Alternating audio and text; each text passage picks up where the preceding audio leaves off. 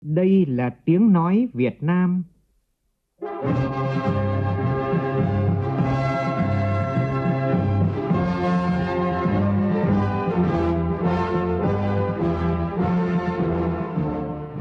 Việt Nam. Là tiếng nói Việt Nam phát thanh từ Hà Nội, thủ đô nước Cộng hòa xã hội chủ nghĩa Việt Nam.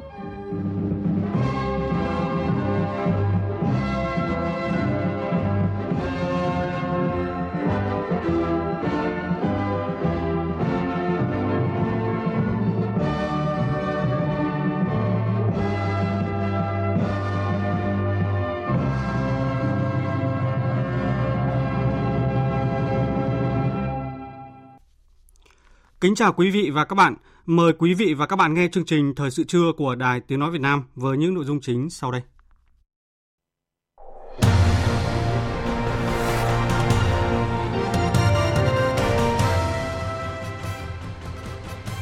Thủ tướng Phạm Minh Chính dự lễ ký kết triển khai chuỗi dự án khí điện Lô B - Ô Môn với sản lượng khai thác khí dự kiến hơn năm tỷ mét khối một năm. Dự án có vai trò quan trọng trong chiến lược cân đối cung cầu, bảo đảm an ninh năng lượng quốc gia và phát triển kinh tế xã hội, bảo vệ chủ quyền biển đảo của Việt Nam. Quốc hội thảo luận về ba chương trình mục tiêu quốc gia. Các chuyên gia quốc tế đánh giá chỉ số đổi mới sáng tạo Việt Nam trên bảng xếp hạng toàn cầu thay đổi theo hướng đầy triển vọng. Sạt lở nghiêm trọng tuyến đường sắt Bắc Nam qua Hà Tĩnh bị gián đoạn. Trong phần tin thế giới, quân đội Israel cảnh báo toàn bộ các khu dân cư của Gaza giờ là chiến trường và thúc giục cư dân ngay lập tức di chuyển xuống phía Nam, nơi hàng viện trợ đang được gia tăng. Nhóm các nền công nghiệp và phát triển mới nổi hàng đầu thế giới G bảy dự kiến sẽ thống nhất một bộ quy tắc ứng xử cho các công ty phát triển trí tuệ nhân tạo.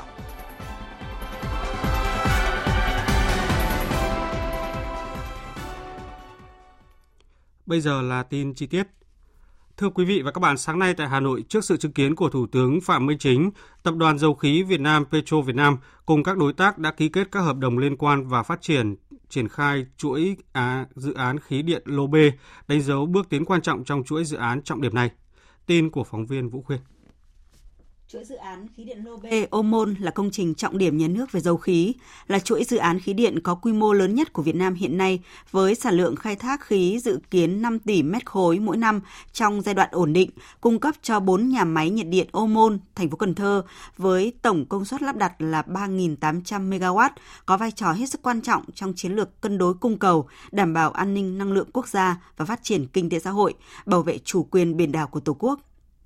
Chuỗi dự án khí điện Lô B - Ô Môn khi đi vào hoạt động sẽ có đóng góp lớn cho ngân sách nhà nước, đem lại lợi nhuận, hiệu quả đầu tư cho các nhà đầu tư, thúc đẩy phát triển kinh tế xã hội khu vực Tây Nam Bộ, Cà Mau, Kiên Giang và Cần Thơ, tạo ra nhiều công ăn việc làm cho lực lượng lao động trong ngành dầu khí nói chung và lao động địa phương nói riêng.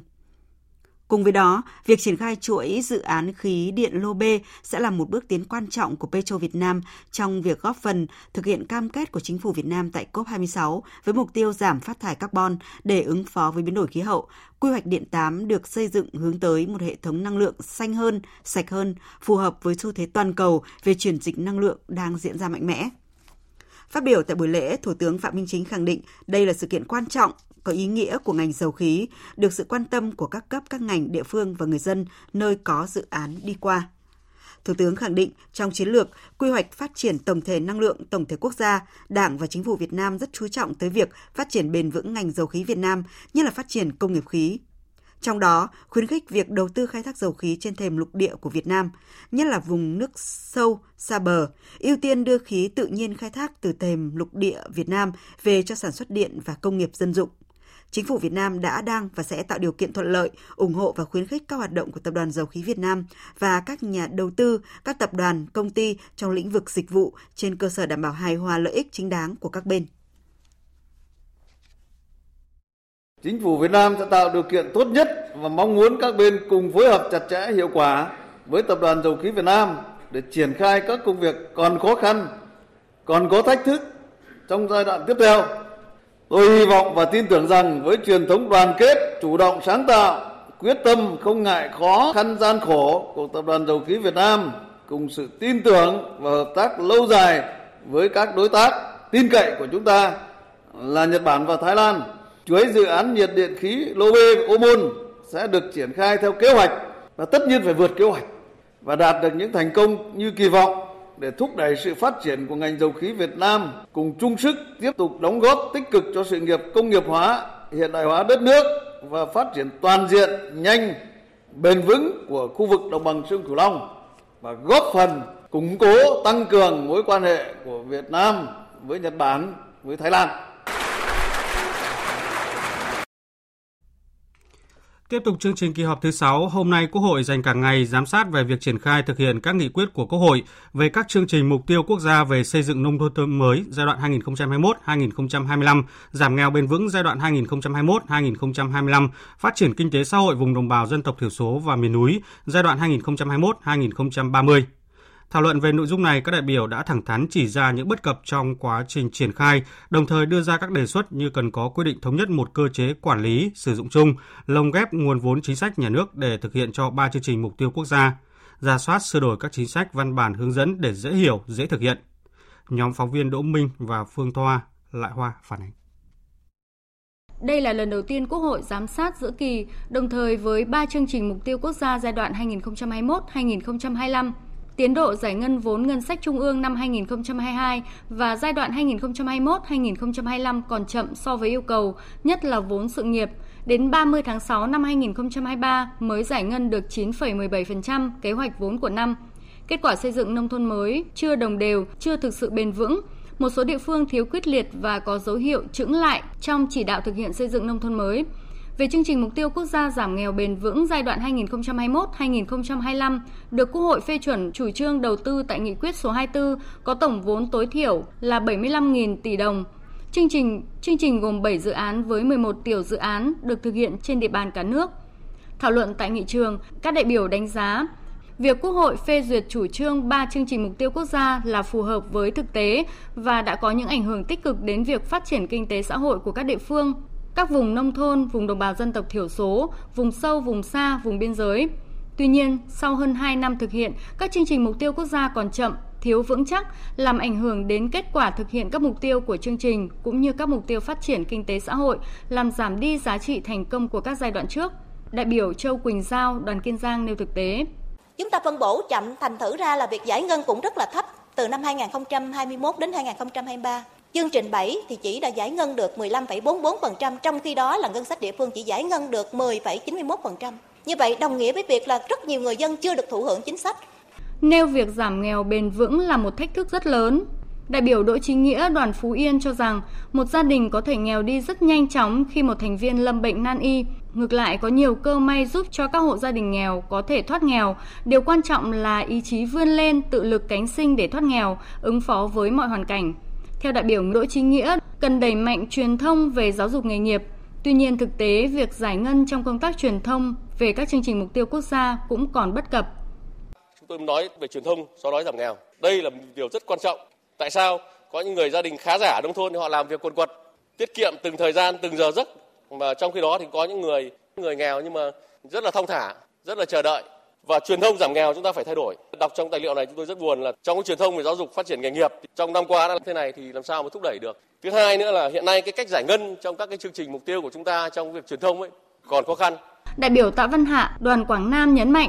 bên cạnh việc nâng cao công tác truyền thông thì các chương trình được thiết kế phải đảm bảo mang tính bền vững cao.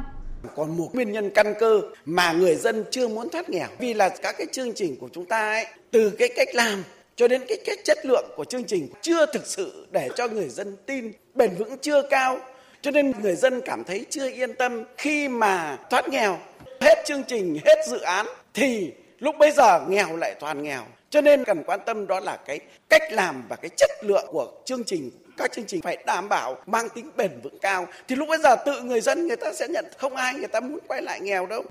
Để tổ chức thực hiện hiệu quả, tạo sự đồng bộ, thuận lợi, tránh sự chồng chéo trong quá trình tổ chức thực hiện, đại biểu Phạm Thị Kiều, đoàn Đắk Nông kiến nghị quy định thống nhất một cơ chế quản lý, sử dụng chung, lồng ghép nguồn vốn chính sách nhà nước để thực hiện cho ba chương trình mục tiêu quốc gia. Mỗi chương trình ban hành một cơ chế quy định riêng sẽ gây nhiều khó khăn cho các địa phương trong quá trình áp dụng thực hiện, đồng thời tạo ra sự chồng chéo, dễ gây bất đồng tại các khu vực thụ hưởng, dẫn tới giảm hiệu quả quá trình tuyên truyền, vận động, đóng góp của người dân để thực hiện các nội dung của từng chương trình. Từ thực tế giám sát, đại biểu Nguyễn Quốc Luận, đoàn Yên Bái kiến nghị khẩn trương rà soát sửa đổi các chính sách văn bản hướng dẫn để dễ hiểu, dễ thực hiện cho ba chương trình mục tiêu quốc gia. Tôi đề nghị chính phủ chỉ đạo các bộ ngành khẩn trương rà soát, sửa đổi, bổ sung các chính sách, các văn bản chỉ đạo hướng dẫn theo hướng chi tiết, rõ ràng, dễ hiểu, dễ thực hiện, hạn chế tối đa việc dẫn chiếu quá nhiều các văn bản trong cùng một nội dung. Đối với cấp xã nên ban hành dưới dạng sổ tay hướng dẫn thực hiện. Các đại biểu cũng đề nghị cần rà soát xem xét lại các tiêu chí của chương trình giảm nghèo bền vững để điều chỉnh phù hợp với thực tế và tránh lãng phí kém hiệu quả. Chiều nay, Quốc hội tiếp tục giám sát về việc triển khai thực hiện các nghị quyết của Quốc hội về các chương trình mục tiêu quốc gia về xây dựng nông thôn mới giai đoạn hai nghìn không trăm hai mươi mốt đến hai nghìn không trăm hai mươi lăm, giảm nghèo bền vững giai đoạn hai nghìn không trăm hai mươi mốt đến hai nghìn không trăm hai mươi lăm, phát triển kinh tế xã hội vùng đồng bào dân tộc thiểu số và miền núi giai đoạn hai nghìn không trăm hai mươi mốt đến hai nghìn không trăm ba mươi. Đài Tiếng nói Việt Nam sẽ tiếp tục tường thuật phiên thảo luận từ lúc mười ba giờ năm mươi lăm phút trên kênh Thời sự vê vê một. Mời quý vị và các bạn chú ý theo dõi. Thời sự vê o vê, nhanh, tin cậy, hấp dẫn.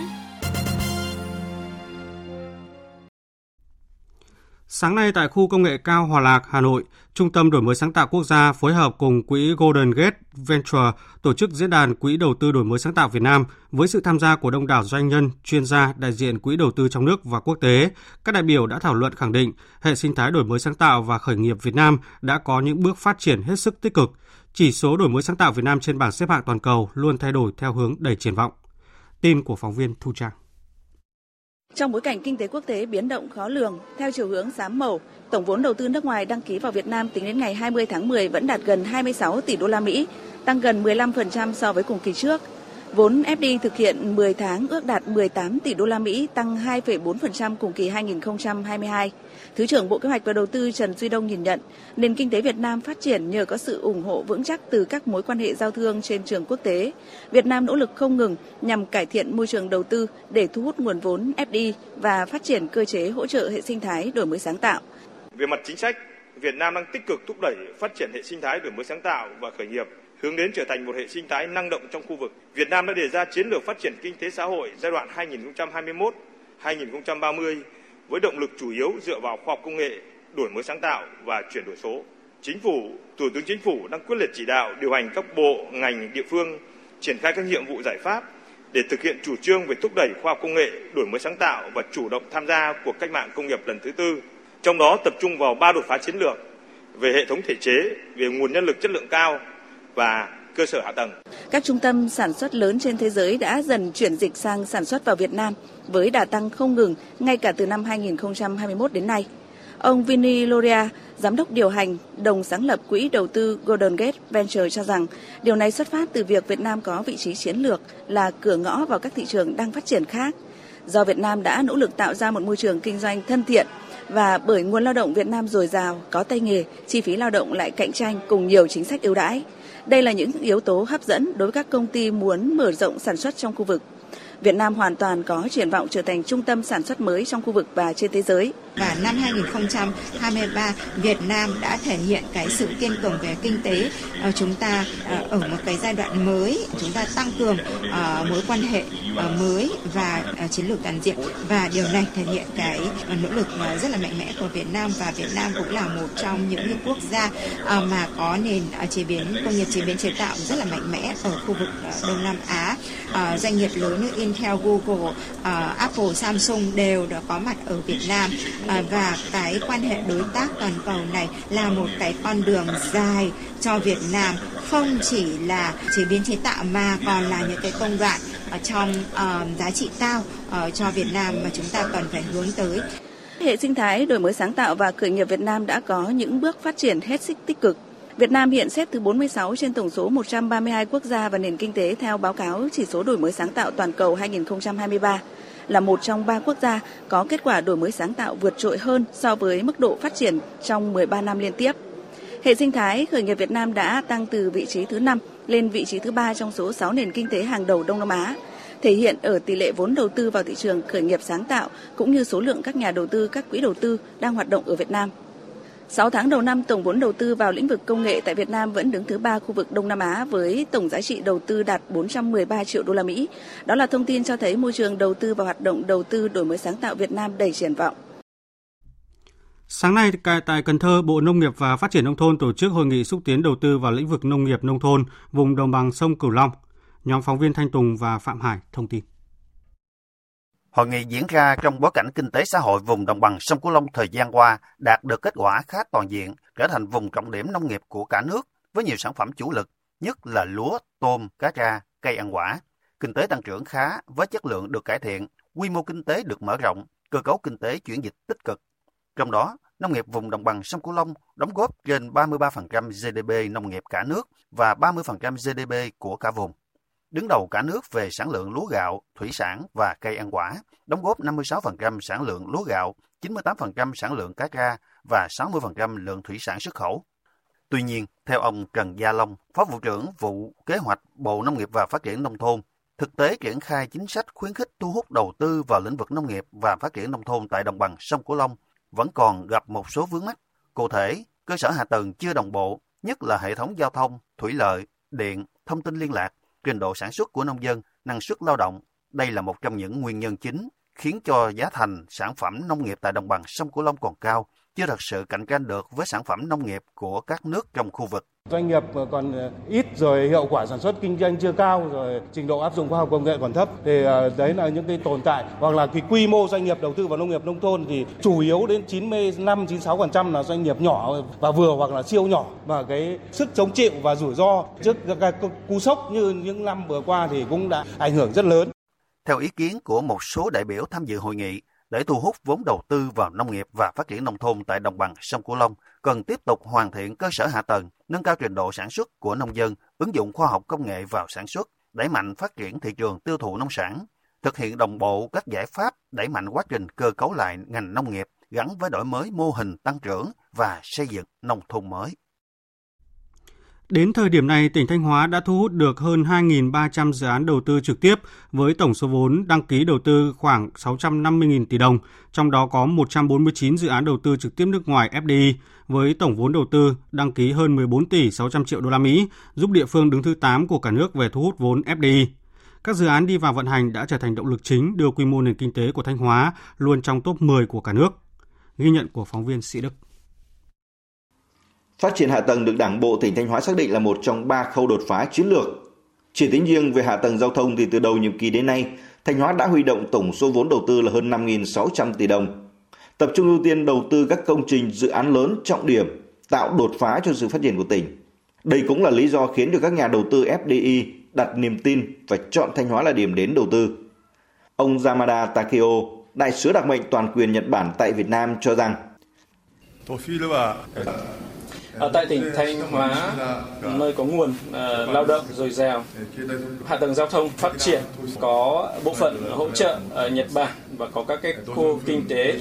Đây là một điểm đến đầu tư hết sức hấp dẫn. Uh, cái lý do mà các doanh nghiệp đầu tư nhiều vào đây đó là uh, cái môi trường uh, đầu tư rất hoàn thiện. Cái này là nhờ cái chính sách hết sức tích cực của các lãnh đạo uh, tỉnh Thanh Hóa trong việc thu hút đầu tư. Tôi cho rằng là chúng ta cần phải thúc đẩy hơn nữa cái đầu tư phát triển hạ tầng. Để làm cái việc đó thì cần tận dụng cái nguồn uh, hỗ trợ ô đê a của Nhật Bản. Mặc dù dẫn đầu các tỉnh miền Trung về thu hút đầu tư ép đê i, nhưng Thanh Hóa không chủ quan và tự mãn, mà thẳng thắn nhìn ra điểm nghẽn về mặt bằng hỗ trợ đầu tư. Từ đó có giải pháp để tạo động lực về hạ tầng khu cụm công nghiệp, tạo quỹ đất sạch. Ông Nguyễn Văn Thi, Phó Chủ tịch Thường trực Ủy ban Nhân dân tỉnh Thanh Hóa cho biết: Đang thực hiện nhiều cái giải pháp đồng bộ về hạ tầng, về lao động, về đào tạo nhân lực, về nhà ở xã hội và đô thị, cũng như tất cả các lĩnh vực để làm sao đó phục vụ cho vấn đề xã hội thật tốt và các điều kiện thuận lợi để các nhà đầu tư vào Thanh Hóa. Ở tỉnh Thanh Hóa cũng thường xuyên là gặp gỡ, đồng hành với các cái nhà đầu tư. Những cái gì thủ tục liên quan đến tài chính về địa phương thì chúng tôi đã chỉ đạo các đơn vị chức năng vào cuộc quyết liệt và giải quyết dứt điểm. Còn những uh, uh, nội dung và thủ tục hành chính liên quan đến chính quyền trung ương thì chúng tôi đã có báo cáo kịp thời. Chỉ cách thủ đô Hà Nội một trăm tám mươi ki lô mét về phía nam, Khu kinh tế Nghi Sơn có hệ thống giao thông kết nối thuận lợi và đầy đủ với các loại hình như là đường bộ, đường sắt, đường biển. Một trong những đột phá về hạ tầng mang tính chiến lược của tỉnh Thanh Hóa trong thu hút đầu tư là quyết định chi mười một nghìn ba trăm tỷ đồng khi ban hành đề án giải phóng mặt bằng, đầu tư xây dựng khu tái định cư và giải phóng mặt bằng các khu công nghiệp trong khu kinh tế Nghi Sơn. Ông Lê Minh Nghĩa, Giám đốc Sở Kế hoạch Đầu tư tỉnh Thanh Hóa cho rằng thì những dự án mà chúng ta đang triển khai mà nhà đầu tư có vướng mắc mà chúng ta không giải quyết được thì cái môi trường đầu tư nó sẽ bị ảnh hưởng. Và chúng tôi thấy rằng đây là một trong những nhiệm vụ trọng tâm ta cũng cần phải triển khai sớm thì mới giúp cho môi trường nó tốt hơn được. Đặc biệt là cái công tác tính tiền sử dụng đất để giao đất cho các nhà đầu tư hiện nay vẫn còn vướng mắc. Nhà nước của từng ngành từng địa phương tại các kế hoạch của Ủy ban nhân dân tỉnh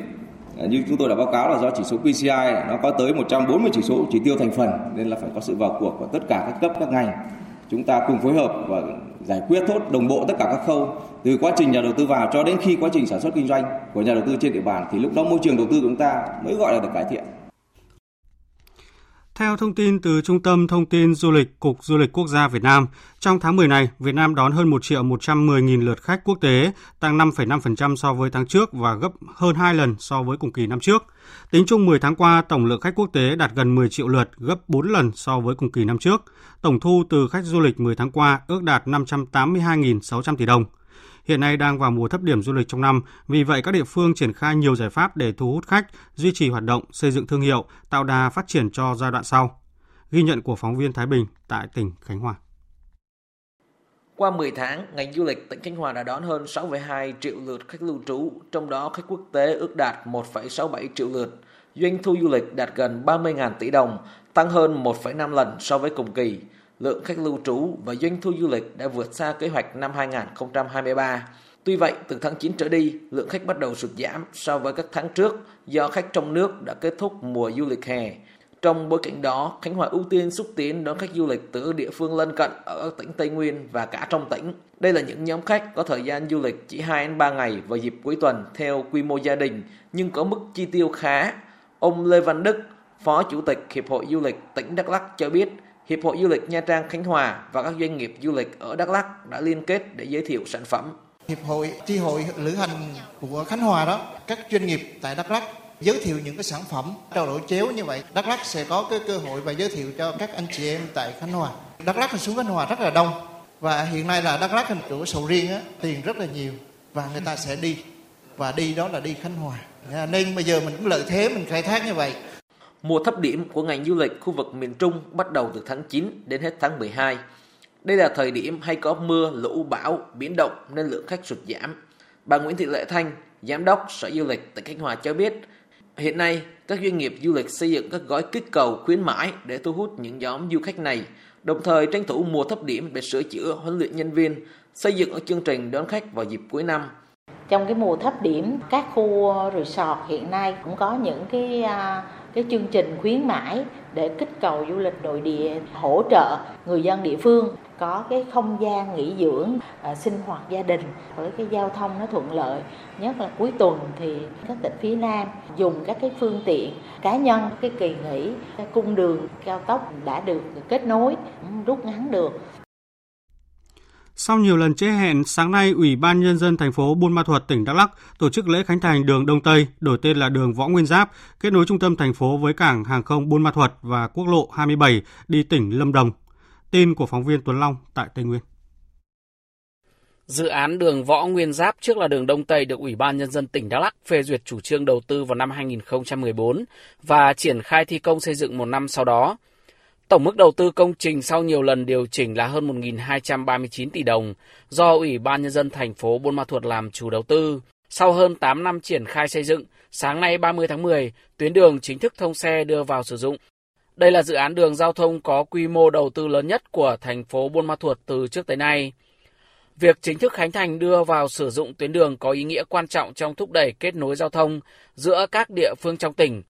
tạo thành trục giao thông chính phía đông nam của thành phố, đồng bộ hạ tầng giao thông từ trung tâm thành phố đi quốc lộ hai mươi bảy, cảng hàng không Buôn Ma Thuột, từng bước mở rộng không gian đô thị của thành phố, tạo dư địa để phát triển hạ tầng giao thông khu vực xung quanh dọc tuyến đường,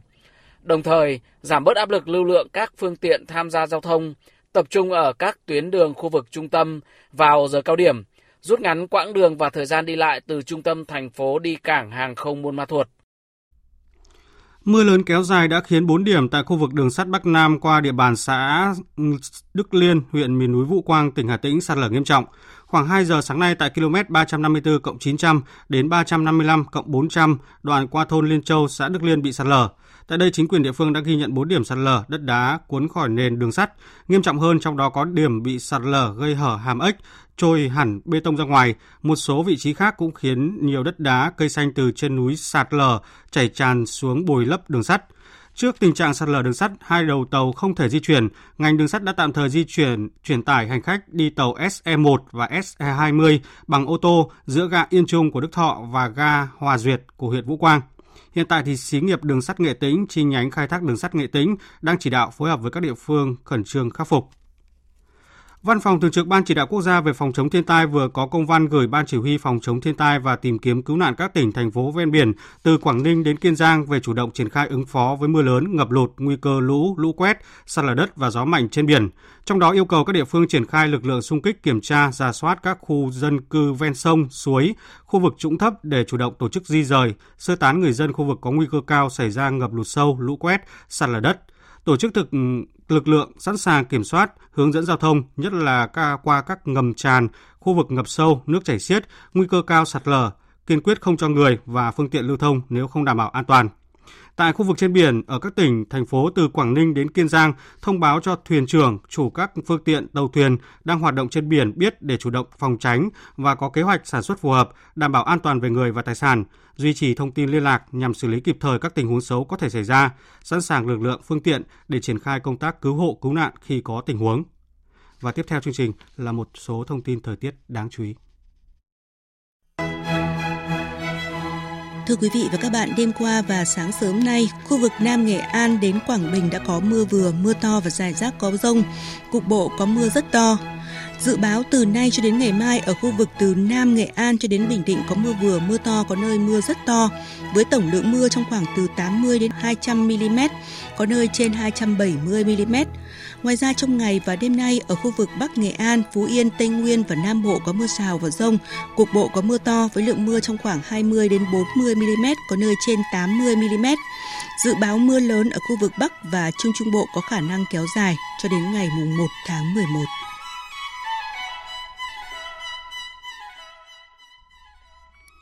Mở đầu phần tin thế giới là thông tin về tình hình chiến sự tại dải Gaza. Trong lúc tấn công các vị trí của Hamas, quân đội Israel cảnh báo toàn bộ các khu dân cư của Gaza giờ là chiến trường và thúc giục cư dân ngay lập tức di chuyển xuống phía Nam, nơi hàng viện trợ đang được gia tăng. Hơn ba mươi xe tải đã vào dải Gaza trong hoạt động chở hàng viện trợ lớn nhất tới vùng chiến sự này kể từ khi xung đột giữa Israel và lực lượng Hamas nổ ra hôm bảy tháng mười. Tuy nhiên, con số này vẫn chưa thấm vào đâu so với quy mô cuộc khủng hoảng nhân đạo mà người dân tại dải Gaza đang phải đối mặt. Biên tập viên Thu Hoài tổng hợp thông tin. Anh Rami Enekan cho biết, từ nhiều ngày nay, anh cùng vợ và sáu đứa con phải sống chen chúc trong một chiếc lều chật hẹp, chờ hàng giờ mới được đi vệ sinh và khó có được thức ăn, nước uống. Tôi cầu xin Chúa thương xót chúng tôi và chiến tranh chấm dứt. Chúng tôi đã đau khổ rất nhiều. Chúng tôi không thể chịu đựng được những gì đang xảy ra với mình. Tình cảnh của chúng tôi tuyệt vọng đến mức chúng tôi chỉ ước mình chết dưới đống đổ nát chỉ để được nghỉ ngơi. Kể từ khi xung đột nổ ra hôm bảy tháng mười, hơn tám nghìn người đã thiệt mạng ở dải Gaza, một nghìn bốn trăm người ở phía Israel và phần lớn trong số này là dân thường. Đây là con số thương vong chưa từng có trong nhiều thập kỷ bạo lực giữa Israel và lực lượng Hamas. Tuy nhiên, các con số thương vong có thể sẽ chưa dừng lại. Quân đội Israel hôm qua nhắc lại lời kêu gọi người dân Palestine ở dải Gaza sơ tán khẩn cấp về phía Nam sau khi Thủ tướng Israel Benjamin Netanyahu hôm hai mươi tám tháng mười tuyên bố về giai đoạn thứ hai của chiến dịch quân sự. Tổng thư ký Liên Hợp Quốc Antonio Guterres đã mô tả các nỗ lực ngoại giao quốc tế hiện nay là một cuộc chạy đua với thời gian nhằm cứu sống hàng triệu người. Tôi nhắc lại lời kêu gọi của mình về một lệnh ngừng bắn nhân đạo ngay lập tức, thả tất cả các con tin vô điều kiện và cung cấp hàng cứu trợ nhân đạo bền vững ở quy mô đáp ứng nhu cầu của người dân Gaza. Chúng ta phải hợp lực để chấm dứt cơn ác mộng này đối với người dân Gaza, Israel và tất cả những người bị ảnh hưởng trên toàn thế giới. Mỹ, Liên minh châu Âu, Ai Cập cũng đồng loạt lên tiếng kêu gọi bảo vệ dân thường trong xung đột và tăng tốc các nỗ lực nhân đạo. đại diện cấp cao phụ trách chính sách an ninh và đối ngoại Liên minh châu Âu Josep Borrell hôm qua hối thúc thiết lập hành lang nhân đạo tại Dải Gaza, đồng thời cho rằng giải pháp hai nhà nước vẫn là chìa khóa nhằm chấm dứt những căng thẳng hiện nay ở Trung Đông và vùng vịnh rộng lớn hơn. Sau gần ba tháng gián đoạn, tiến trình đối thoại tìm kiếm giải pháp chấm dứt xung đột tại Sudan giữa hai lực lượng đối địch là quân đội quốc gia và lực lượng hỗ trợ nhanh đã được nối lại tại thành phố Jeddah của Ả Rập Xê Út dưới sự bảo trợ của Ả Rập Xê Út và Mỹ. Thông báo của Bộ Ngoại giao Ả Rập Xê Út cho biết các cuộc đàm phán giữa hai bên tập trung vào việc đưa hàng cứu trợ nhân đạo đến với người dân vùng xung đột và tiến tới lệnh ngừng bắn có hiệu lực trên thực địa, không bao gồm các vấn đề chính trị. Cuộc xung đột vũ trang bùng phát ngày mười lăm tháng tư vừa qua giữa quân đội quốc gia Sudan và lực lượng hỗ trợ nhanh đối địch đã cướp đi mạng sống của khoảng mười nghìn người và khiến hàng chục nghìn người khác bị thương. Chiến sự cũng đã khiến khoảng bốn phẩy năm triệu người phải rời bỏ nhà cửa đi lánh nạn, trong đó gần một triệu người chạy sang các nước láng giềng, đồng thời đẩy Sudan lún sâu vào cuộc khủng hoảng đa chiều, an ninh, kinh tế, nhân đạo cực kỳ nghiêm trọng. Phát biểu tại Diễn đàn Quốc phòng Hương Sơn đang diễn ra tại Bắc Kinh, Trung Quốc, Bộ trưởng Quốc phòng Nga Sergei Shoigu cảnh báo phương Tây về nguy cơ leo thang xung đột giữa Nga và Ukraine có thể dẫn tới xung đột quân sự trực tiếp giữa các cường quốc hạt nhân. Ông Sergei Shoigu chỉ trích phương Tây tiếp tục gia tăng mâu thuẫn với Nga, cho rằng mục đích của phương Tây là gây ra thất bại chiến lược cho Nga thông qua tiến hành chiến tranh hỗn hợp. Tuy nhiên, cảnh báo việc này sẽ chỉ mang lại hậu quả thảm khốc. Thuật ngữ chiến tranh hỗn hợp lần đầu tiên được giới chức Mỹ đề cập vào năm hai nghìn không trăm lẻ năm. Đây là chiến lược quân sự kết hợp tổng hợp, đồng bộ nhiều biện pháp như là sử dụng tin giả, cấm vận, tác động ngoại giao, vận dụng pháp luật quốc tế, can thiệp chính trị nhằm hiện thực hóa mục đích chính trị quân sự. Diễn đàn Quốc phòng Hương Sơn là chương trình ngoại giao quân sự thường niên lớn nhất của Trung Quốc. Chủ tịch Duma Quốc gia tức Hạ viện Nga Volodin tuyên bố nước này sẽ tịch thu tài sản của các quốc gia thành viên Liên minh châu Âu nhằm đáp trả động thái mới đây của e u về việc đề xuất dùng một phần tài sản Nga đang bị đóng băng tại châu Âu để giúp Ukraine tái thiết sau xung đột. Tổng hợp của biên tập viên Hạnh Phúc. Trên kênh Telegram, Chủ tịch Duma Quốc gia Nga Vyacheslav Volodin cho biết Nga sẽ đáp trả theo cách khiến Liên minh châu Âu phải trả giá đắt hơn nếu Liên minh này có các hành động gây bất lợi cho tài sản của Nga đang bị phong tỏa tại châu Âu.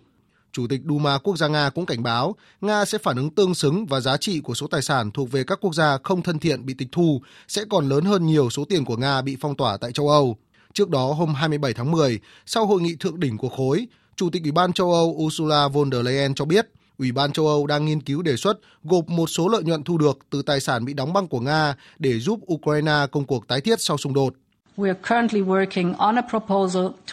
Ủy ban châu Âu hiện đang nghiên cứu đề xuất ban đầu, tập trung vào cái gọi là lợi nhuận bất ngờ. Nói cách khác, chúng tôi sẽ đưa ra đề xuất tìm cách sử dụng số tiền thu được từ những tài sản của Nga hiện đang bị phong tỏa tại châu Âu. Những khoản lợi nhuận bất ngờ là rất đáng kể, và ý tưởng là thu được tối đa, sau đó chuyển chúng qua ngân sách e u nhằm hỗ trợ Ukraine và việc tái thiết đất nước này.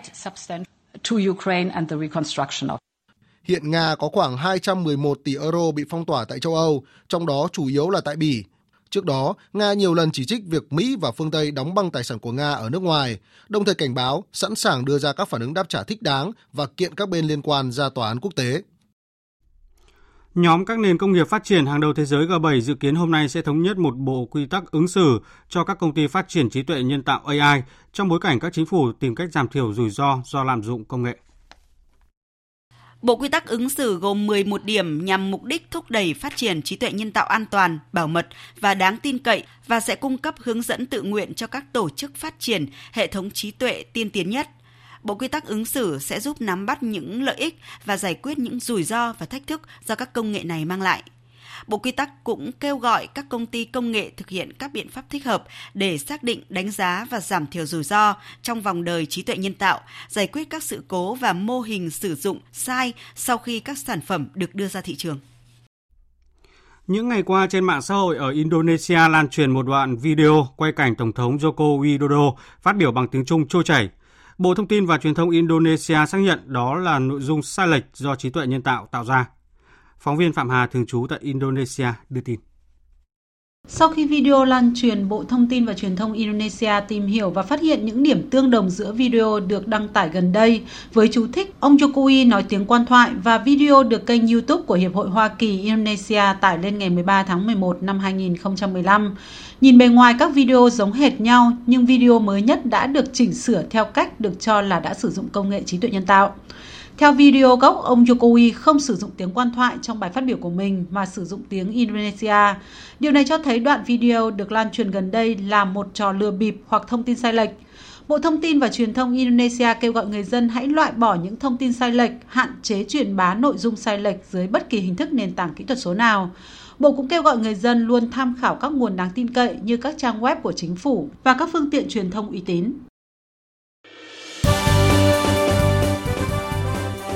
Thời sự tiếng nói Việt Nam. Thông tin nhanh, bình luận sâu, tương tác đa chiều.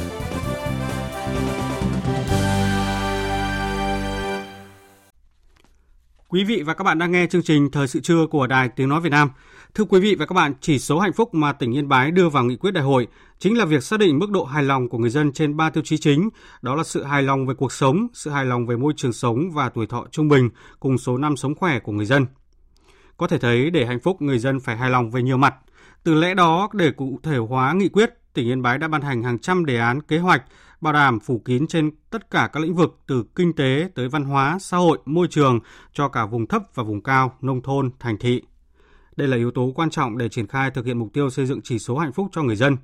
Và đây cũng chính là nội dung của bài ba, cũng là bài cuối của loạt ba bài chỉ số hạnh phúc thước đo hoạt động cấp ủy Yên Bái. Mời quý vị và các bạn cùng nghe.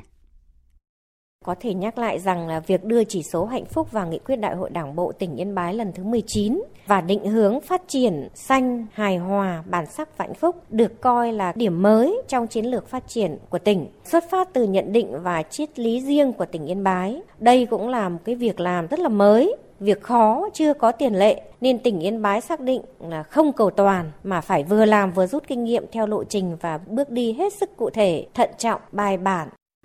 Bà Vũ Thị Hiền Hạnh, Phó Chủ tịch Ủy ban Nhân dân tỉnh Yên Bái, khi nói về quan điểm và cách thức triển khai nghị quyết đại hội lần thứ mười chín của tỉnh, luôn nhắc đi nhắc lại về chỉ số hạnh phúc.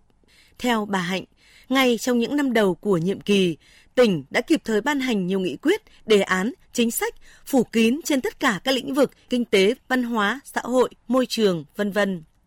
Đặc biệt, đã quan tâm bố trí nguồn lực và ban hành các chính sách cho phát triển kinh tế xã hội vùng cao, vùng đồng bào dân tộc thiểu số, huy động sự vào cuộc của cả hệ thống chính trị, sự đồng thuận của nhân dân các dân tộc trong tỉnh, quyết tâm phấn đấu xây dựng cuộc sống ngày càng hạnh phúc hơn. Bên cạnh đó, hàng năm, tỉnh ủy để ban hành kế hoạch theo tinh thần giao chỉ tiêu khoán sản phẩm và đặt hàng, phân công cụ thể cho từng ngành, từng địa phương, cơ quan, đơn vị của tỉnh trong thực hiện các chỉ tiêu, nhiệm vụ phát triển kinh tế xã hội, cũng như nâng cao chỉ số hạnh phúc cho người dân. Qua đó, từng ngành, từng địa phương phải xác định được các giải pháp vừa mang tính cấp bách, vừa mang tính lâu dài, có kết quả, sản phẩm cụ thể, thể hiện đặc trưng của mỗi ngành, mỗi địa phương. Tại huyện Trạm Tấu, ông Giàng A Thào, Bí thư huyện ủy cho biết, để nâng cao sự hài lòng của người dân về cuộc sống, huyện xác định trước hết phải nâng cao các điều kiện kinh tế vật chất. Từ quan điểm này, huyện đã quyết liệt triển khai nhiều giải pháp để thay đổi tư duy của bà con từ sản xuất nông nghiệp sang kinh tế nông nghiệp, cơ cấu lại ngành nông nghiệp theo hướng sản xuất hàng hóa tập trung quy mô lớn, chuyển dịch mạnh từ sản xuất lấy số lượng, sản lượng là mục tiêu sang tập trung nâng cao chất lượng, hiệu quả, giá trị gia tăng của sản phẩm. Từ tư duy và cách làm này, đến nay, huyện đã xây dựng được các vùng sản xuất nông nghiệp tập trung như hơn sáu trăm mười ha giống lúa nương đặc sản, hơn bốn trăm ha khoai sọ nương, gần bảy trăm bốn mươi ha cây chè san tuyết và hơn bốn nghìn sáu trăm ha cây sơn tra, vân vân. Từ ban thường vụ, từ ban chấp hành, thủ trưởng các cơ quan, đặc biệt là ở các xã, triển khai trực tiếp cho người dân để triển khai thực hiện phát triển kinh tế. Nếu cán bộ tốt, cán bộ làm mạnh, cán bộ giỏi, các buổi tuyên truyền sâu rộng để người dân người ta hiểu, người ta làm theo thì chắc chắn là sẽ thành công. Trong việc nâng cao sự hài lòng của người dân về đời sống xã hội, tinh thần, ngoài sự quan tâm phát triển, gắn kết hài hòa giữa phát triển kinh tế với phát triển văn hóa xã hội, thực hiện tiến bộ, công bằng xã hội, đảm bảo an sinh, Yên Bái cũng nỗ lực nâng cao chất lượng, hiệu quả hoạt động và phục vụ của các cơ quan hành chính nhà nước để đáp ứng sự hài lòng của người dân, tổ chức. Nhờ đó, năm hai nghìn không trăm hai mươi hai, chỉ số cải cách hành chính của tỉnh đã xếp hạng thứ mười bốn trong tổng số sáu mươi ba tỉnh, thành phố của cả nước, tăng mười bậc so với năm trước. Chỉ số hài lòng của người dân, tổ chức đối với sự phục vụ của cơ quan hành chính nhà nước cũng tăng năm bậc. Ở các tiêu chí, nâng cao sự hài lòng của người dân về môi trường sống và thực hiện đồng bộ các giải pháp nâng cao chất lượng công tác y tế, chăm sóc sức khỏe, nâng cao tuổi thọ trung bình của người dân, Yên Bái đã tăng cường về quản lý tài nguyên khoáng sản, xử lý nước thải, chất thải, quan tâm sửa chữa, nâng cấp, hoàn thiện các công trình cấp nước sạch tập trung theo hướng hiện đại, đồng bộ.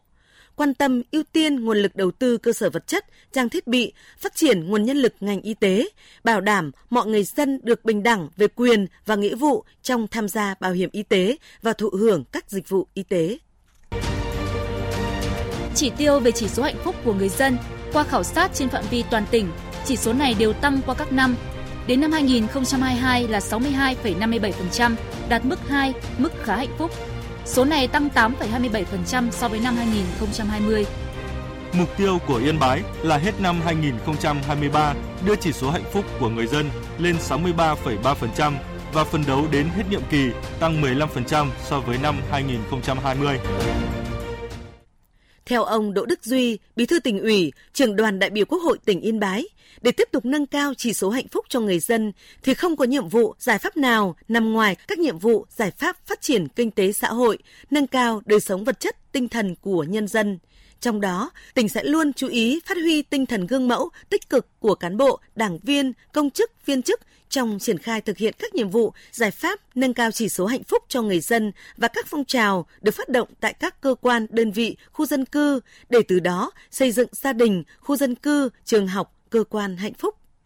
Thì trong nửa nhiệm kỳ còn lại, thì thứ nhất là chúng tôi tiếp tục thực hiện các nhiệm vụ giải pháp đồng bộ để nâng cao các cái chỉ số thành phần để góp phần nâng cao chỉ số hạnh phúc cho người dân. Thực hiện cái việc mà nhân rộng các mô hình để xây dựng chỉ số hạnh phúc đã phát huy hiệu quả. Và chúng tôi cho rằng là bắt đầu từ những tế bào của xã hội là các gia đình, lớn hơn nữa là cộng đồng dân cư, là cơ quan, tổ chức, doanh nghiệp, trường học đều cảm thấy hạnh phúc thì sẽ có một tỉnh Yên Bái hạnh phúc. Cũng theo ông Duy, trên quan điểm lấy hạnh phúc nhân dân là giá trị cốt lõi, là thước đo của sự phát triển, từ nay đến hết nhiệm kỳ, Yên Bái cũng sẽ tiếp tục thường xuyên đánh giá tình hình, kết quả đạt được, cũng như những tồn tại, hạn chế, khó khăn, vướng mắc, rút ra những kinh nghiệm hay, bài học quý để tiếp tục đưa ra các giải pháp phù hợp, hiệu quả trong thực hiện các giải pháp nâng cao chỉ số hạnh phúc của người dân, hướng tới mục tiêu xây dựng tỉnh hạnh phúc. Tất cả các nhiệm vụ, giải pháp trong phát triển kinh tế xã hội suy cho cùng đều hướng tới cái việc nâng cao đời sống vật chất và tinh thần cho nhân dân, và nó trực tiếp góp phần vào nâng cao các cái chỉ số hạnh phúc cho nhân dân theo các cái bộ chỉ số đánh giá tỉnh ủy đã ban hành. Thế nên là dù còn nhiều khó khăn, song huyện Mù Cang Chải đã quyết tâm để biến những khó khăn thành lợi thế để thúc đẩy phát triển kinh tế xã hội gắn với giảm nghèo bền vững, ngày càng một nâng cao hơn nữa chỉ số hạnh phúc cho nhân dân. Con mong mỗi ngày đều được đến trường để gặp các bạn và cô giáo. Con đến trường cảm thấy rất vui và hạnh phúc khi được các thầy giáo và cô giáo giảng dạy cho những kiến thức và yêu thương con.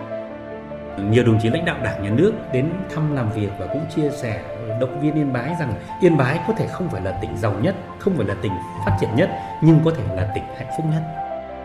Có thể khẳng định chỉ số hạnh phúc đã thực sự trở thành động lực, nền tảng tinh thần rất là quan trọng, thể hiện quyết tâm cao độ của cả hệ thống chính trị từ tỉnh đến cơ sở, vì cái mục tiêu tất cả vì hạnh phúc của nhân dân.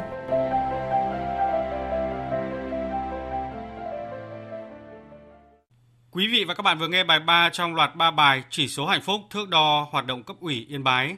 Và tiếp theo chương trình như thường lệ là trang tin đầu tư tài chính và bản tin thể thao. Trang tin đầu tư tài chính. Thưa quý vị và các bạn, phiên giao dịch sáng nay, công ty vàng bạc đá quý Sài Gòn niêm yết giá vàng ét gi xê mua vào ở mức bảy mươi triệu một trăm năm mươi nghìn đồng, bán ra bảy mươi triệu chín trăm năm mươi nghìn đồng một lượng. Công ty vàng bạc đá quý Bảo Tín Minh Châu niêm yết giá vàng dòng Thăng Long ở mức mua vào là năm mươi tám triệu chín trăm ba mươi nghìn và bán ra năm mươi chín triệu tám trăm tám mươi nghìn đồng một lượng, còn giá vàng giao ngay trên sàn Kitco ở mức hai nghìn không trăm lẻ ba phẩy chín đô la Mỹ một ounce. Tỷ giá trung tâm hôm nay được Ngân hàng Nhà nước công bố ở mức hai mươi tư nghìn không trăm chín mươi bảy đồng đổi một đô la Mỹ. Các ngân hàng thương mại đang niêm yết giá đô la Mỹ quanh mức mua vào là hai mươi tư nghìn ba trăm bảy mươi đồng và bán ra hai mươi tư nghìn bảy trăm bốn mươi đồng một đô la Mỹ. Bộ Công Thương đã có tờ trình chính phủ về dự thảo kế hoạch thực hiện quy hoạch điện tám, trong đó xác định nguồn vốn cần để đầu tư xây dựng các dự án điện đến năm hai nghìn không trăm ba mươi, dự kiến khoảng một trăm ba mươi tư phẩy bảy tỷ đô la Mỹ. Theo tờ trình về phân kỳ vốn đầu tư, dự thảo kế hoạch thực hiện quy hoạch điện tám đưa ra giai đoạn hai nghìn không trăm hai mươi mốt đến hai nghìn không trăm hai mươi lăm là năm mươi bảy phẩy một tỷ, trong đó nguồn điện là bốn mươi tám phẩy một tỷ đô la Mỹ và lưới truyền tải là chín tỷ đô la Mỹ. Ngân hàng Bưu điện Liên Việt vừa công bố kết quả kinh doanh quý ba và ba quý năm hai nghìn không trăm hai mươi ba. Theo đó, trong ba quý, ngân hàng ghi nhận mức tăng trưởng tín dụng tích cực, đạt tổng dư nợ hai trăm sáu mươi ba nghìn sáu trăm bốn mươi tỷ đồng, tương đương mức tăng mười một phẩy tám phần trăm so với đầu năm. Huy động vốn đạt gần hai trăm bảy mươi tư nghìn năm trăm tám mươi tỷ đồng, tăng chín phẩy bốn phần trăm so với cuối năm ngoái. Động lực tăng trưởng tín dụng của Ngân hàng Bưu điện Liên Việt trong chín tháng năm nay chủ yếu đến từ mảng cho vay bán lẻ. Chuyển sang thông tin diễn biến trên thị trường chứng khoán, kết thúc phiên giao dịch tuần trước, vê en Index giảm khoảng mười lăm phần trăm tính từ đỉnh một nghìn hai trăm năm mươi điểm. Đa số các chuyên gia đều đồng thuận xu hướng điều chỉnh đã xác lập rõ ràng và khả năng vê en Index giảm dưới một nghìn điểm cần được tính đến. Tâm điểm thị trường tuần này sẽ xoay quanh kỳ họp của Cục Dự trữ Liên bang Mỹ Fed. Cuộc họp sẽ quyết định chính sách về lãi suất điều hành cũng như đưa ra quan điểm và định hướng về chính sách tiền tệ trong thời gian tới. Còn trong phiên sáng nay, thị trường vẫn trong xu hướng giảm điểm. Đầu tư tài chính biến cơ hội thành hiện thực. Đầu tư tài chính biến cơ hội thành hiện thực. Thưa quý vị và các bạn, mặc dù lãi suất đã giảm mạnh nhưng doanh nghiệp và khách hàng cá nhân vẫn không dễ dàng tiếp cận nguồn vốn ngân hàng. Bởi ngoài vấn đề thủ tục rườm rà, lãi suất chưa thật sự hấp dẫn thì còn có nguyên nhân là thời gian xét duyệt dài, là những kiến nghị của doanh nghiệp đến ngân hàng với mong muốn tiếp cận nguồn vốn vay dễ dàng hơn. Phóng viên Đài Tiếng nói Việt Nam thông tin. Đại diện một số doanh nghiệp nhỏ và vừa đề xuất việc tiếp cận vay vốn với các doanh nghiệp nhỏ và vừa khó, thủ tục rườm rà, thời gian xét duyệt vay dài. Với khoản vay vốn ngắn hạn, thời gian xét một đến ba tháng, khoản vay chung và dài hạn duyệt đến ba tháng, thậm chí có khoản vay tới sáu tháng. Bà Nguyễn Thị Huyền Thương, Tổng Giám đốc Công ty Nakagawa, nêu ý kiến. Đúng chính xác là lãi suất thực tế đã giảm, nhưng cũng chưa đáp ứng được nhu cầu của doanh nghiệp.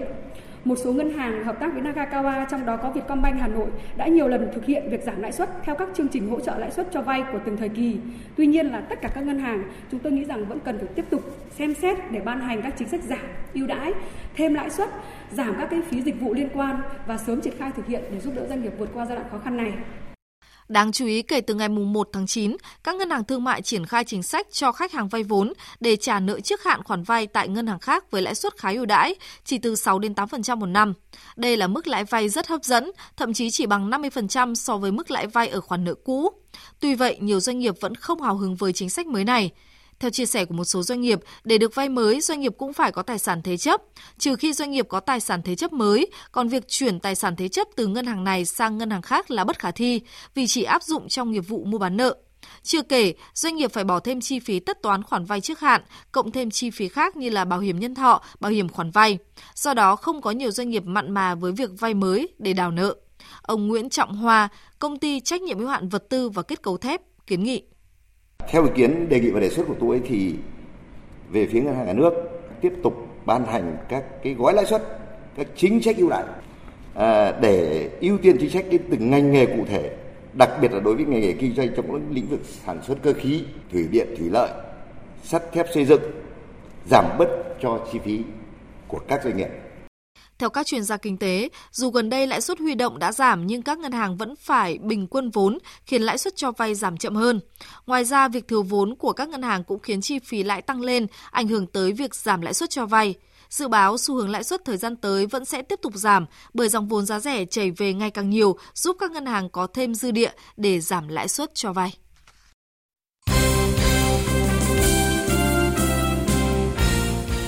Thưa quý vị và các bạn, chiều vào tối qua diễn ra ba trận đấu còn lại thuộc vòng hai V-League hai nghìn không trăm hai mươi ba hai nghìn không trăm hai mươi bốn. Trên sân Hàng Đẫy, Hải Phòng vượt qua Hà Nội ép xê với tỷ số năm ba. Chiến thắng của Hải Phòng được tạo nên bởi cú hat-trick của Luskau cùng các pha lập công của Triệu Việt Hưng và Lương Hoàng Nam. Trong khi ngoại binh Tagu lập hat-trick cho Hà Nội. Sau trận đấu, huấn luyện viên Chu Đình Nghiêm của Hải Phòng chia sẻ: Tôi ghi nhận rất nhiều về cái sự nỗ lực của cầu thủ của chúng tôi, thì đã chiến đấu đến giây phút cuối cùng.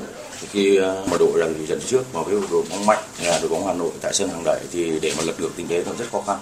và cái bước ngoặt của trận đấu thì là cái quả phạt đền của Văn Quyết không ghi được. Nếu như mà Văn Quyết mà ghi được thì chắc chắn là chúng tôi không cưỡng nổi, nhưng mà vì Văn Quyết không ghi được bàn thắng đấy và cái tinh thần của chúng tôi lên thì chúng tôi đã có cái bàn gỡ hòa ngay tức thì thì tự nhiên cái tinh thần của đội lên.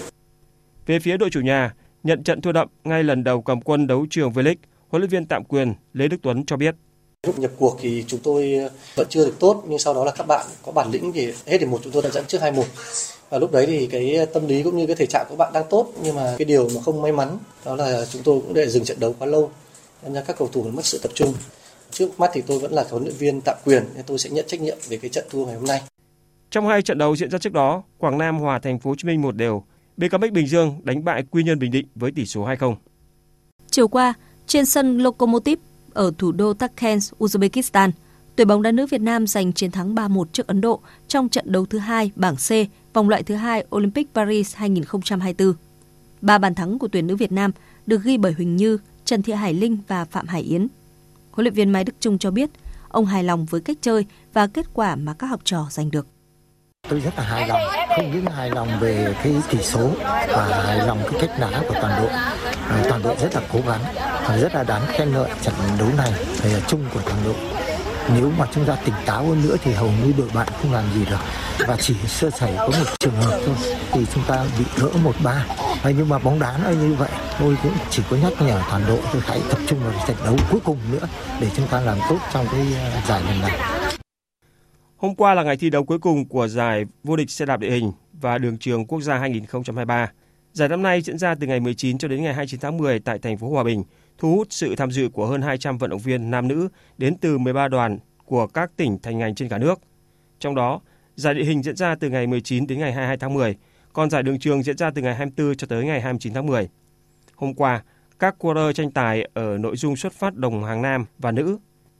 Tay đua Trịnh Đức Tâm và đội đua tập đoàn Lộc Trời An Giang thâu tóm cả hai huy chương vàng cá nhân và đồng đội ở nội dung này. Trịnh Đức Tâm cho biết: Trước khi vào chặng đua thì đội nam xe đạp toàn Lộc Trời chưa giành được chiếc huy chương vàng nào, thì cũng khá là áp lực. Toàn đội em, tất cả các thành viên đã cố gắng quyết tâm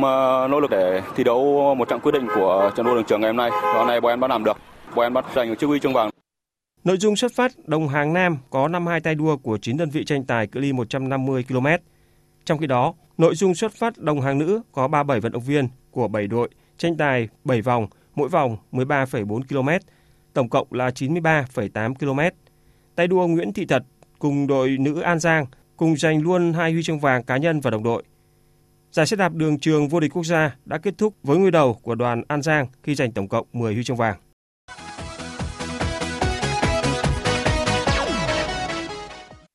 Đêm qua đã diễn ra các trận đấu còn lại của vòng mười Premier League. Tâm điểm chú ý là trận derby thành Manchester giữa Man United và Man City trên sân Old Trafford, kết thúc với chiến thắng ba không dành cho đội khách. Erling Haaland góp công lớn vào thành quả của đội khách khi lập cú đúp với pha đá phạt đền vào phút thứ hai mươi sáu và cú đánh đầu vào phút bốn mươi chín. Bàn còn lại được Phil Foden ghi ở phút tám mươi. Erling Haaland chia sẻ sau trận đấu: Tuyệt vời, một chiến thắng tuyệt vời, một trận đấu thật đáng kinh ngạc của toàn đội. Đây là trận đấu đáng nhớ và đáng mừng với cả đội. Chúng tôi vượt qua được áp lực và có được điều chúng tôi muốn là chiến thắng. Với chiến thắng ở vòng mười, Man City được hai mươi tư điểm, đứng thứ ba trên bảng xếp hạng, còn kém đội đầu bảng Tottenham hai điểm. Trên sân Anfield, Liverpool cũng thắng đậm Nottingham Forest ba không. Ba cầu thủ lập công cho đội chủ nhà là Diogo Jota, Darwin Núñez và Mohamed Salah. Hiện Liverpool được hai mươi ba điểm, xếp thứ tư. Kết quả ba trận đấu khác, Everton vượt qua West Ham một không, Aston Villa đánh bại Luton Town ba một, Brighton hòa Fulham một đều. Dự báo thời tiết. Dự báo thời tiết chiều và đêm nay. Phía Tây Bắc Bộ chiều nắng, đêm có mưa vài nơi, gió nhẹ, nhiệt độ từ mười chín đến ba mươi độ. Phía Đông Bắc Bộ chiều nắng, đêm có mưa vài nơi, gió Đông Bắc cấp hai, cấp ba, nhiệt độ từ hai mươi mốt đến hai mươi chín độ. Khu vực từ Thanh Hóa đến Thừa Thiên Huế, phía Bắc có mưa rào và dông vài nơi, phía Nam có mưa vừa, mưa to, có nơi mưa rất to và rải rác có dông, gió Bắc đến Tây Bắc cấp hai, cấp ba, nhiệt độ từ hai mươi mốt đến hai mươi chín độ. Khu vực từ Đà Nẵng đến Bình Thuận, phía Bắc có mưa vừa, mưa to, có nơi mưa rất to và rải rác có dông. Phía Nam chiều nắng, đêm có mưa rào và dông vài nơi, gió Đông Bắc cấp hai, cấp ba, nhiệt độ từ hai mươi ba đến ba mươi ba độ. Khu vực Tây Nguyên và Nam Bộ có mưa rào và dông vài nơi, riêng chiều tối có mưa rào và dông rải rác, cục bộ có mưa vừa, mưa to, gió nhẹ, nhiệt độ từ hai mươi đến ba mươi ba độ. Khu vực Hà Nội chiều nắng, đêm có mưa vài nơi, gió Đông Bắc cấp hai, cấp ba, nhiệt độ từ hai mươi mốt đến hai mươi chín độ. Dự báo thời tiết biển, vùng biển Bắc và Nam Vịnh Bắc Bộ, vùng biển từ Quảng Trị đến Quảng Ngãi có mưa vài nơi, tầm nhìn xa trên mười ki lô mét, gió Đông Bắc cấp năm, có lúc cấp sáu, giật cấp bảy, cấp tám, biển động. Vùng biển từ Bình Định đến Ninh Thuận, khu vực giữa Biển Đông, có mưa rào rải rác và có nơi có dông, tầm nhìn xa trên mười ki lô mét, giảm xuống từ bốn đến mười ki lô mét trong mưa, gió Đông Bắc cấp bốn, cấp năm. Vùng biển từ Bình Thuận đến Cà Mau có mưa rào rải rác và có nơi có dông, tầm nhìn xa trên mười ki lô mét, giảm xuống từ bốn đến mười ki lô mét trong mưa, gió Đông đến Đông Bắc cấp bốn, cấp năm.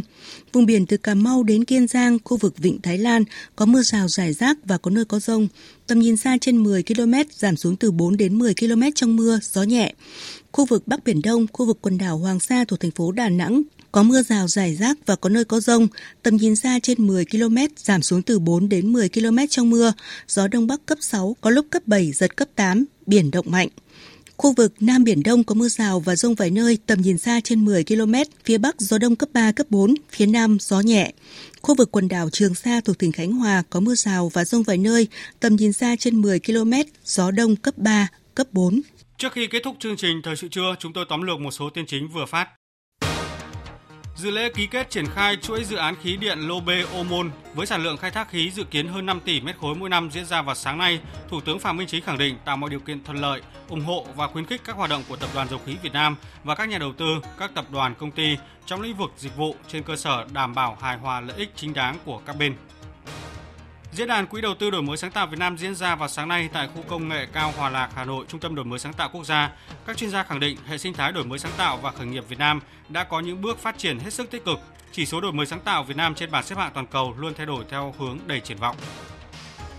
Quân đội Israel cảnh báo toàn bộ các khu dân cư của Gaza giờ là chiến trường và thúc giục cư dân ngay lập tức di chuyển xuống phía Nam, nơi hàng viện trợ đang được gia tăng. Hơn ba mươi xe tải đã vào giải Gaza trong hoạt động chở hàng viện trợ lớn nhất tới vùng chiến sự này kể từ khi xung đột giữa Israel và lực lượng Hamas nổ ra hôm bảy tháng mười. Tuy nhiên, con số này vẫn chưa thấm vào đâu so với quy mô cuộc khủng hoảng nhân đạo mà người dân tại giải Gaza đang phải đối mặt.